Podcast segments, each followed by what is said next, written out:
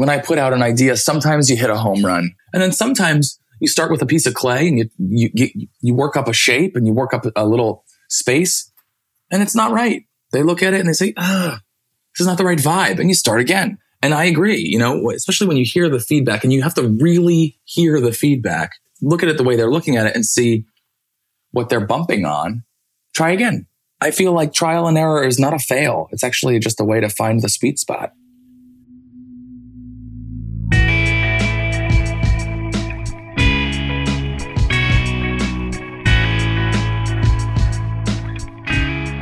This is Love Your Work, and I'm David Kadavy. On this show, I explore the intersection between passion and profit so you can achieve your own unique definition of success. I'm going to go back to my roots as a designer with today's guest, James Pearse Connelly. Is an Emmy Award winning television set designer. He's designed sets for shows like Bill Nye Saves the World, Martha and Snoop's Potluck Dinner Party, yes, with Martha Stewart and Snoop Dogg, The Voice, and Top Chef. And I want to have James on the show to learn how it is that he does creativity on a large scale, literally with moving parts, an extremely unforgiving production schedule. And I figured that for James to do what he does, which is to express the feel of a show through architecture and through materials and fabrics and furniture, and to deliver all that on time, James must really know his creative process. And you can tell from this conversation that he really does even if you aren't a designer, chances are you work on creative projects all the time that have lots of unknowns in the beginning. And the work that James does really just puts a magnifying glass on what it takes to make creative work come with less pain, no matter what medium it is that you're working in. So, in this show, you're going to learn how do you create design that supports an idea and serves the client rather than one that just follows trends? How does James manage his creative vision across a whole staff? We'll really get inside James's head for some of his best set designs. How does he integrate a subtle design language into his concepts? And this is actually a really fun part of the conversation because you're going to get some insight into how designers can kind of telepathically talk to each other using subtle cues in their work. In this case, I think you're going to be surprised everything that you can glean from a simple spiral staircase. A little bit of listener mail before we get started. I always enjoy getting your emails and tweets and Apple Podcast reviews. Here's a message from Scott who says he really enjoyed my thoughts on rereading, rewatching, and re listening to things. He refers to the interview that Noah Kagan did of me on his podcast, Noah Kagan Presents, which is episode nine of that podcast. But Noah and I also talked about this on episode 41 of Love Your Work.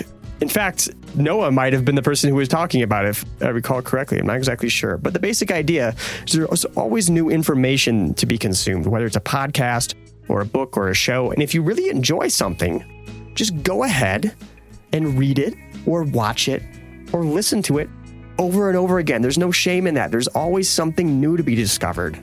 And you really start to let that information sink in. So, this is something that I do. I occasionally go back and listen to my favorite episodes of this podcast right here over and over again. I always find that I've learned so much throughout the process of the podcast throughout the lifetime of this podcast. And so when I go back to listen to the old episodes, I'm always seeing things with a completely new perspective. And there's always new lessons that are jumping out at me. So I do this with other podcasts as well. I can't tell you how many times I've watched Curb Your Enthusiasm. I can't tell you how many times I've watched each of Louis C.K.'s stand up hours. So, anyway, Scott says, quote, It's something I've been doing for the past one to two months. It's been one of the most powerful yet simple concepts I've taken away from this year. I've always fallen into the trap of finding what's next and consuming new stuff, when in reality, just as much wisdom can be gained by reabsorbing the old. Unquote. Thanks for writing, Scott. I love getting your notes and feedback. Or hey, maybe you even have a question. Write a review at kadavy.net slash reviews. Tweet at me at, at Kadavy or email me at david at kadavy.net. And we have a new Love Your Work Elite member, Daniel Fisher. You are a saint. If you know Daniel, be sure to thank him. If you don't know Daniel, thank him anyway. In fact, let's all do it together. Ready? Thank you, Daniel. Daniel is one of the Love Your Work Elite members that helps keep this show absolutely free, keeps the back catalog of now 90 episodes available for everyone, including you, to listen as they please. Remember, we have an office hours hangout next Tuesday, September 19th 8 p.m. Central. Meet face to face with everyone in the community. Ask me anything. Share your challenges as you bring more love into your work.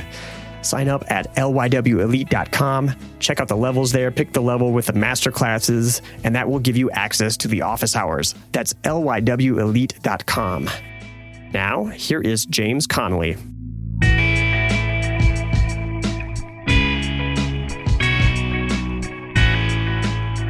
I'm here with James Connelly, and uh, James, you designed the set for Martha and Snoop's potluck dinner party. So I guess my first question is: Was designing for Martha Stewart like a little intimidating?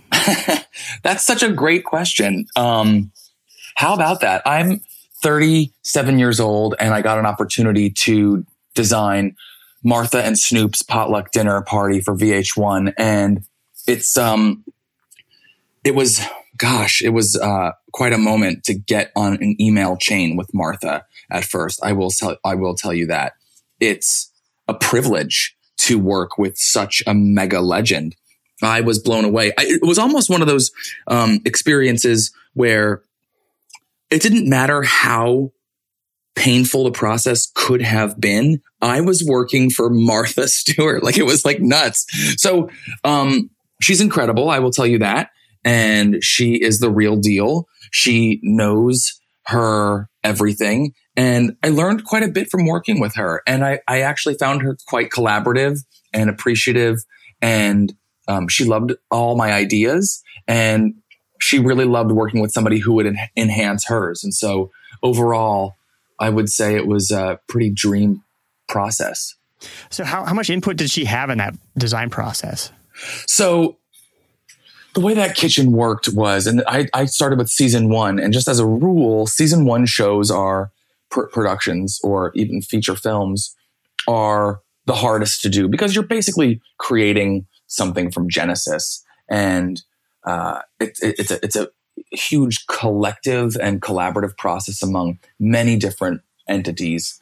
Um, in television, you have networks and executives and uh, creatives and myself, and as well as in this particular case, um, Martha Stewart and Snoop, which are huge global names, and um, and so there's a certain nervousness, and then their pre- their publicists, and then their agents, and then their representatives, and ultimately their brand. In Martha's case, she has a pretty big brand behind her, and so there's a lot of um, a lot of weighing in. So it was, to say the least, in, unbelievably collective and political.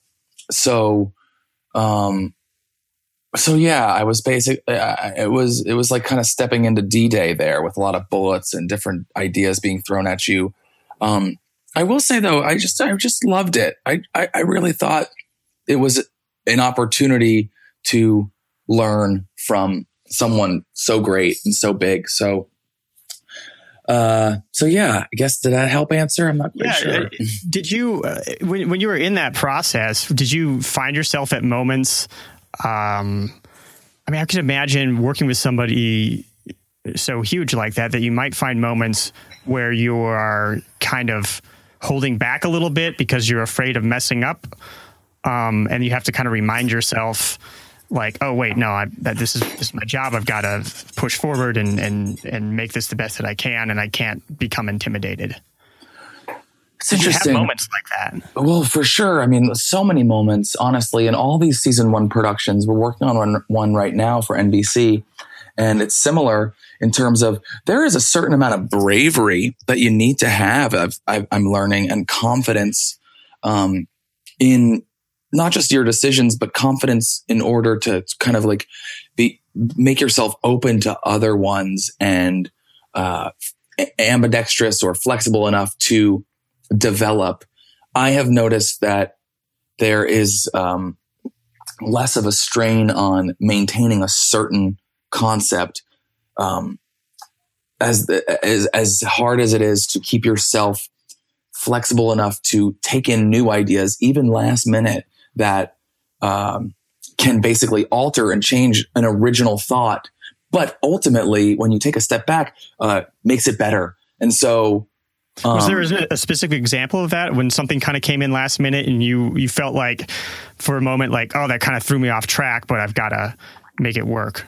Yeah. So I mean, basically, when I stepped into Martha and Snoop, you know, I walked in and had set uh, an immediate kind of concept that we were going to have two split kitchens under one roof, right? And so we have Snoop's side and Martha's side, but and ultimately it's under one roof, and this roof was basically drawn down the middle, and we had the the black and purple side, and we had the white cream and beige side, and I tried to hold on to that lower low, that common denominator as a through line, but all sorts of doubts and um,